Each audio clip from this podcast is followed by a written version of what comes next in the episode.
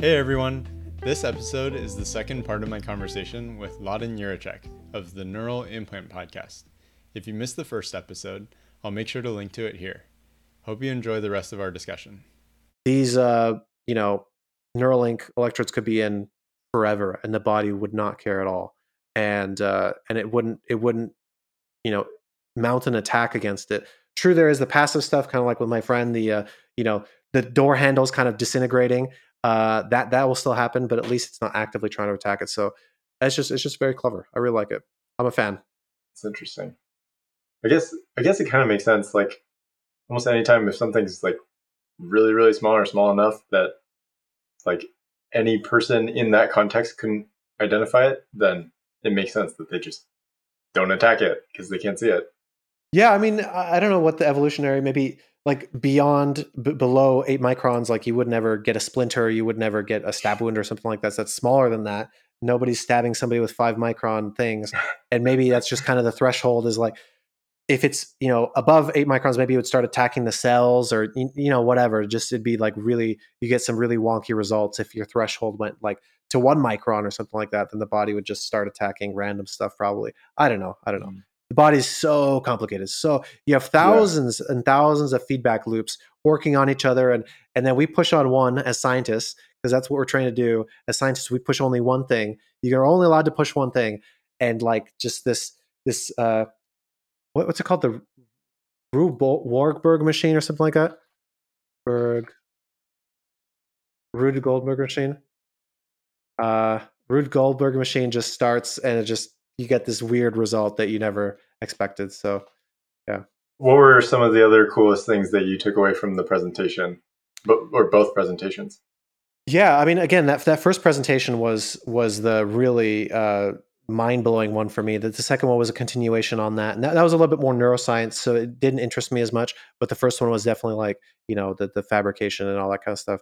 And I especially like the um, the, the automatic sewing robot that uses computer vision to avoid uh, blood vessels that was another thing that just like completely i mean obviously clouds the surgeon's you know um, view if if it starts if it starts um, uh, bleeding right? And then it's also not good for neural recordings uh, and that's just another you know that right there is is another reason that the body would cause scar tissue is like oh the blood vessel burst we have to fix that. Um, but if you don't do that then that doesn't happen. So that to me was just like brilliant um, and just I don't know, and it, I don't think it would have been possible to put all those pieces together, just because that level of collaboration and funding required. Like it, I'm talking in terms of the academia, university context. It just I don't think it would be possible. And then you'd have you'd be herding cats, you know, and and that's that's the thing about the about Elon is like he's a slave driver and honestly he is and and there's lots of complaints about it i i don't know if i would want to go work there because it's just it's you know nose of the grindstone. You're you're you're sleeping under your desk, um, but it works, you know, and and you, you kind of get everybody motivated. There's no more cats. There, there's no cats in his company. There's uh there's only mules, I guess. sure, sure. Yeah, I understand what you're saying. I mean, I think one of the one of the biggest things that I took away from like being at Tesla is that like a lot of people uh, will think it's like the more people or the more money, the better. But I think in a lot of scenarios, it's like the less the less people you have, the better. And I think in many cases, the less money you have, the better, as long as you like eclipse a certain threshold, you know, where you have like yeah. enough, you have enough what you need where you're not scraping by so much, but you still have little enough that you really need to be innovative in order to get to that next step. And then it it kind of forces you to be innovative. Otherwise, you're like trying to force yourself, even though you know you have this backstop that you can work with with all this money. So, yeah, definitely. I mean, you can you can definitely see uh, the entities that have too much money and they they don't even know what to do with it.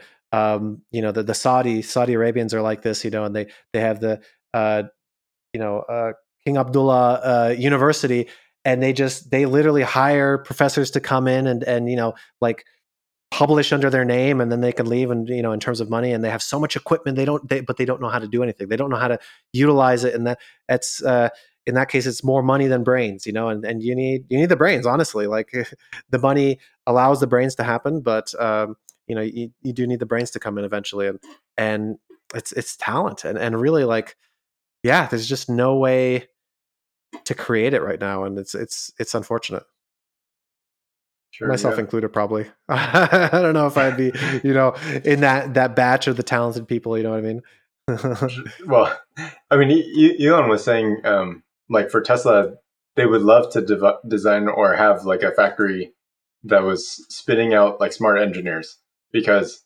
and this was like back in the beginning of 2020, I think. Um, there's like this podcast. It's called the Third Row Podcast. It was about Tesla, and Elon was on there saying like, money is not the issue. Like it's just finding enough talented engineers.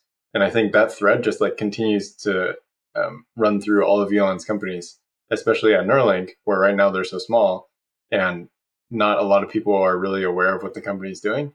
Well, in the first event, he even starts it out saying, "Hey, the primary reason that we're doing this event is recruiting." Same thing for the second one, and I think like that's pretty much the bread and butter of any company. It's just like the talent and and access to be able to motivate those people, and it's like wow, really, really, really cool to see him do that on such a public scale. and then recognizing talent and you know utilizing it in the in the most effective way like those are all i would say those are all different things but they're all you know uh, related and just being able to effectively do that is brilliant you know and and that's that's the yeah again that's the, that's a universal that, that's a key for any company Okay, so I guess I kind of want to transition to like more about you and the podcast, um, away from like Neuralink. Uh, so, what was your initial motivation to start the Neural Implant podcast? Yeah, so I started the Neural Implant podcast uh, because I, I was working at Blackrock before. Uh, I was really into brain computer interfaces. I went to Germany, did my master's in kind of a tangential thing, and and uh, realized I didn't want to do that, or you know, it was a little bit different than what I was imagining. So I was like, okay, I want to get back into brain computer interfaces because this is the only thing that's kept my attention, uh, that's been implanted in my brain for that long. And um, but by that time, I had already graduated, so I was outside of the university system, which meant I couldn't get free access to articles. I'd have to pay like forty dollars an article or thousand dollars for a journal, and just you know, and I didn't really know who was doing good work in the field. And so uh, I already had the Travel Wisdom podcast, and so I'm just like, well, I'll just create a podcast where I I interviewed the professor um, and I see if I want to work with them. And then, you know, if I have some ideas or blah, blah, blah, then I would be able to, you know, kind of go in there and, and, uh, work with them, you know, and, and, and I'd, I'd be able to recognize who's doing good work and who I want to work with. And so that was it is essentially, I wanted to find a job for myself. I wanted to find, you know, the, the right PhD, not just a PhD, but the, the perfect PhD. And, um, and it, and it worked. It really did work uh, I met some, you know, really good people, and and I mean, a lot of people, even if I didn't necessarily like, oh, I want to work in this uh, direction, the same thing that you're doing, um, you know, became good friends and everything like this, and then the the audience loved it. People loved it. They're like, who's this guy? Where did he come from? And uh, you know, and then uh, I kind of kept it up because the people liked it, the audience liked it so much. So I'm just like, sure, and and it wasn't much effort, and uh, and it really expanded my network, and I really loved it. So um, yeah, I just kind of grow from there. That that's been four years ago. I then I then went to, you know, going to conferences, doing videos and everything like this, kind of doing more documentary or, or like filmmaker stuff. Um, obviously, Corona then killed that, but uh, now I'm I'm kind of starting like a, a networking, like entrepreneur networking, neurotech entrepreneur networking uh, group where I bring guests and consultants and and help uh, help with that. So it's you know it's constantly evolving, but uh, I'm keeping the uh, the podcast because the feedback is so great. Yeah, it's such a cool story uh, I just I like that you've kept it up for so long, and I'm finding how difficult it can be to be consistent, especially like in particular with Neuralink. Like at the towards the beginning of March and then mid March, especially, it was like the news flow was pretty slow, and uh, it was just difficult to come up with content for like some of the episodes. So uh, I think it's cool that you're able to just like consistently reach out to people and have that weekly weekly content. It, it is, and, and that's why it's so. It, it's very easy for me because you know, let's say there's on the order of a thousand or two thousand people in the field, I could just reach out to you know each of those two thousand, and that that gives me ten years of content. and just ask them like what they're up to and what do you what do you see the future going and everything like that. So it's it's very easy for me, but at the same time, it spotlights them and it really helps out. Um, you know, uh, get get a you know yeah, spotlight, get get um you know recognition on what they're doing, and and even spark some new ideas in in the audience as well. Where do you see the Neural Implant podcast being like three years from now, five years from now? Yeah, I, I was wanting to do more educational stuff, but I don't know if you've seen the BCI guys. Uh, they mm-hmm. have been doing some really good educational stuff, and I'm just like, good on you guys. This is actually really good because uh, I I don't want to do this. Like it's just so much effort. Um, but uh, I, I want to continue it, and then I don't mind it staying small. I, I, don't mind it being like a niche thing for academicians or, or, like people like really deep in the field, not necessarily or those wanting to enter the field. Um, I, I, don't mind that at all. But uh, I'd probably grow the uh, the entrepreneur network more, and that would be uh, kind of an exclusive club uh, that you'd be able to join. And uh, so I'm going to be growing that. So so I don't you know I don't make money anything from the podcast. Uh, I I do that kind of like a charity, but um, you know the, the the network would be the the I guess the moneymaker. Gotcha. And the, those would be people that are wanting to start a company in this field, and you help provide some funding at the beginning in exchange for a little bit of cut of the company. Yeah. So what it is right now, it's it's more or less established. Like companies, Series A, I usually five to fifty employees. Maybe they've been around for a year or two, three. Um, not necessarily a student with an idea, uh, and then you know they're already moving in a direction.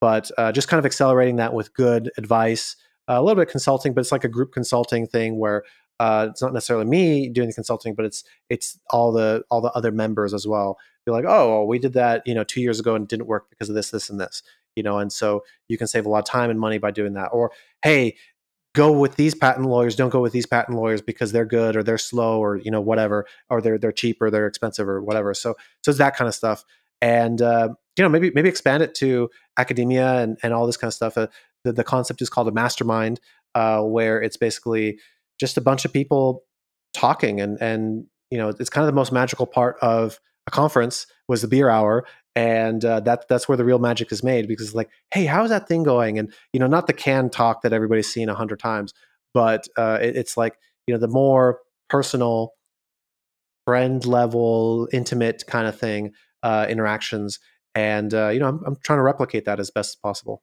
yeah, I think that's a cool idea. I mean, any, anything that can help like move those companies along too would be super cool. And so if they have that like really close group, uh, that's all yeah combination of experience and inexperience, and kind of passing along that information. That's pretty good. Yeah, I, I, see that as an accelerating factor as well. So if a company saves six months or a year, you know that that helps the whole field by I don't know a few weeks or something like that. I don't know if you average it out. How would you find money for the investments? Uh, this is no, so it's, it's like a group. It's like a it's like a club. You you pay to be a part of it. Um, so they already have they already have funding, and um, you know, so for them it could be a, a small amount uh, to have this multiplier effect. So, yep. gotcha. I was thinking that you, you were saying like, well, okay, I like a, like, like, an incubator you... or yeah, something like that. Gotcha. No, no, no, no, okay. not not right now. But uh, I did talk to somebody uh, at Cleveland FES, uh, Andy uh-huh. Cornwall. He's doing something like this. Uh, there's, I guess, the Stanford Biodesigns is kind of like a, uh, you know, um, a fellowship, and then they basically have four people that that are in, in the Cleveland FES. Um, they have four people that kind of go through this like entrepreneurial year, and they're like launching a company, and they they go through all the the motions and everything like this, and get really deep into the neurotech side of things. Um, so yeah, I think I think I want to copy that and you know bring that over here to University of Florida and and just kind of springboard that kind of stuff. And so I don't know, maybe maybe uh, there would be a feature like that here uh, in terms of the university where where I could you know really push that through. But um, yeah, no, personally though, I'm I'm doing this uh, this mastermind stuff. Yeah, I guess I guess what I thought that you were saying was like you do Series A type of like investments, and then as part of the investment, you would plug them into these like networking club groups, uh, and then they could share information and stuff like that. I mean, because that's almost like what Y Combinator has grown into, you know, where it's like they are kind of part of this club and they share so many ideas and they have access to all these different people. At least that's what it seems like from the outside.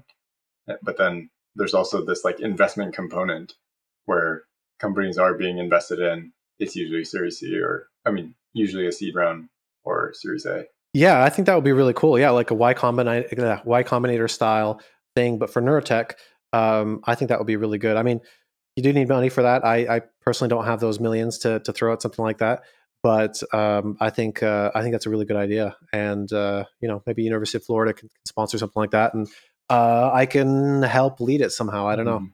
Who are the people that you most look up to? They could be either in the industry or just like personal life. I like to say that yeah, Elon Musk is my spirit animal, and uh, I think that's a that's a big you know motivation for uh, how uh, what what good business design looks like, or what good business marketing looks like. Um, and uh, there are some, I guess, other people that I look up to that I'm just like, wow, you guys, you're doing a really good job.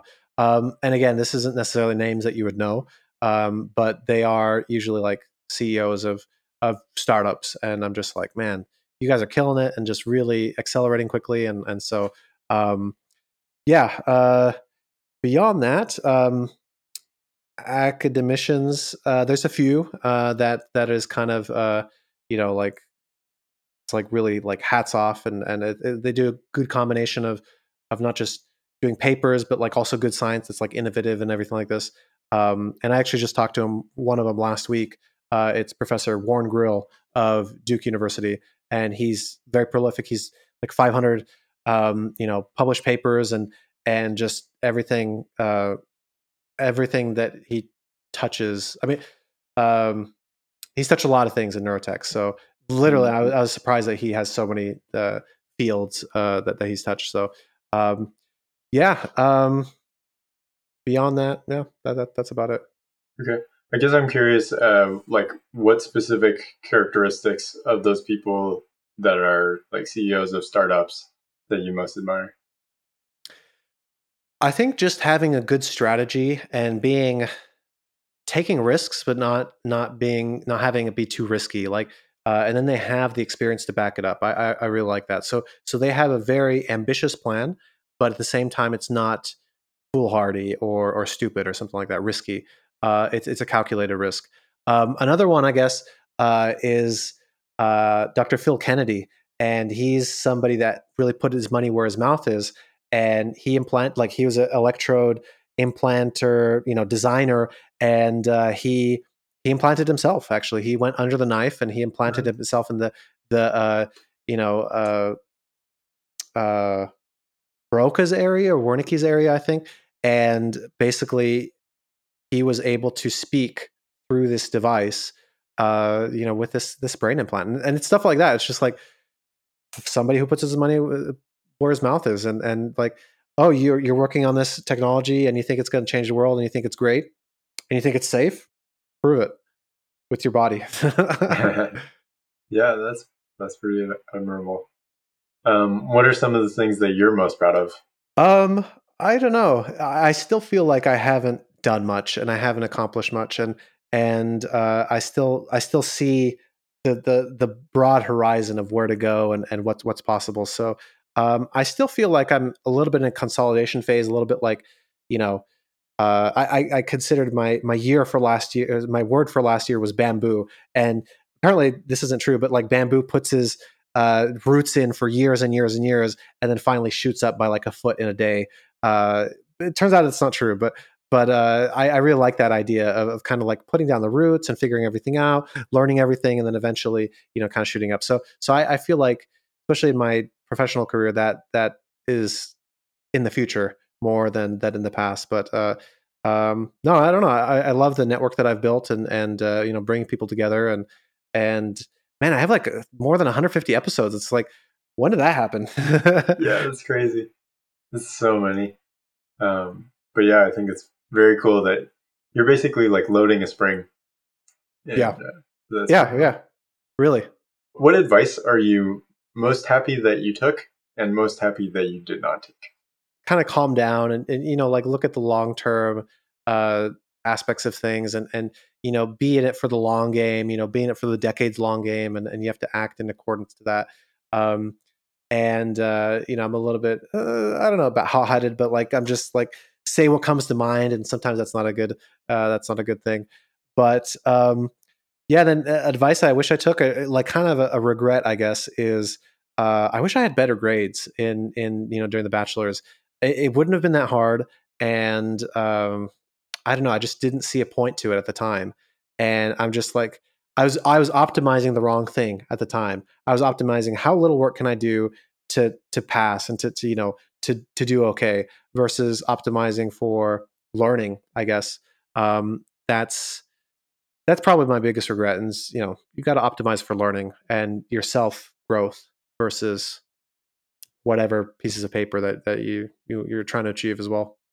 There's so many folks that will prioritize something, whether it's grades or whatever, and they don't really understand the true reason that they're doing like prioritizing it. If they do, then great. You know, like they're in some ways like probably more advanced or mature or knowledgeable than I was at that time. But if you're just kind of a a puppet following what society expects you to do, then it's like, all right, great for you. you know and that's what I've noticed, like working with uh, the younger students who are, you know, biomedical engineering is, is kind of what I interact with a lot, even though I'm electrical engineering right now. But those are the people that are like on the track to become doctors. And they have a problem sometimes saying no. They'll be up till four in the morning working on a project because you said it. And it's like, oh, that deadline wasn't firm. Like I was just kind of like, hey, let's do Monday, you know. Uh, you didn't have to do that.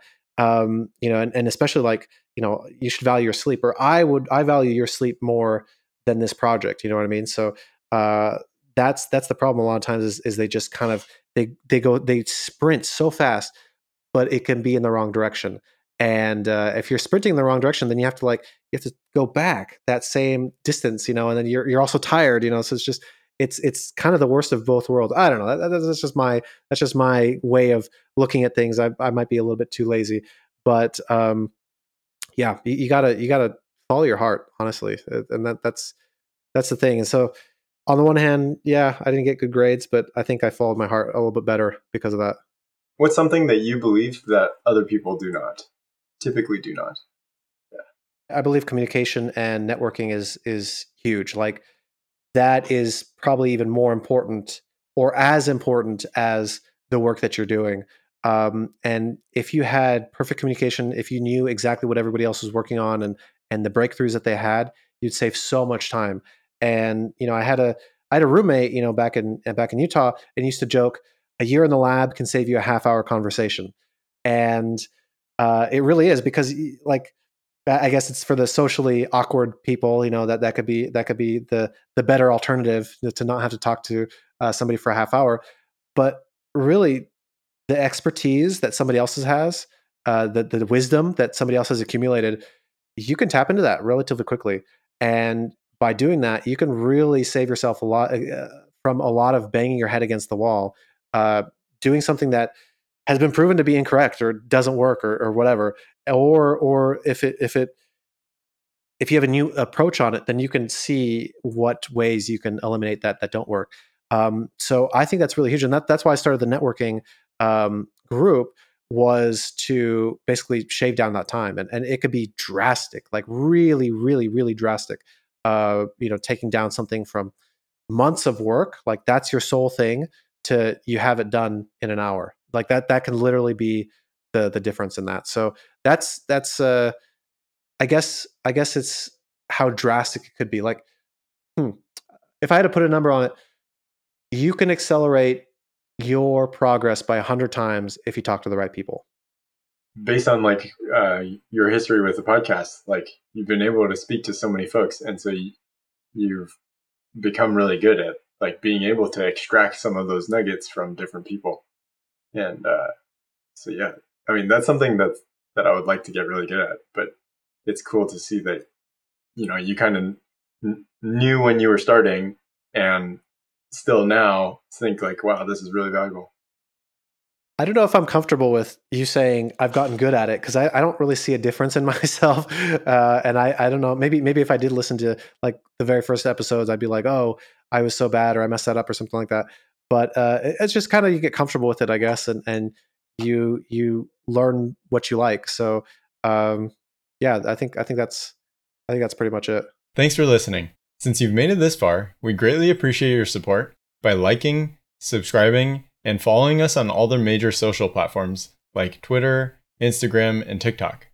And if you really enjoy our videos, we'd also greatly appreciate your support by clicking the join button down below the video or going to patreon.com slash neuropod. Thanks again and hope you join us again for the next episode.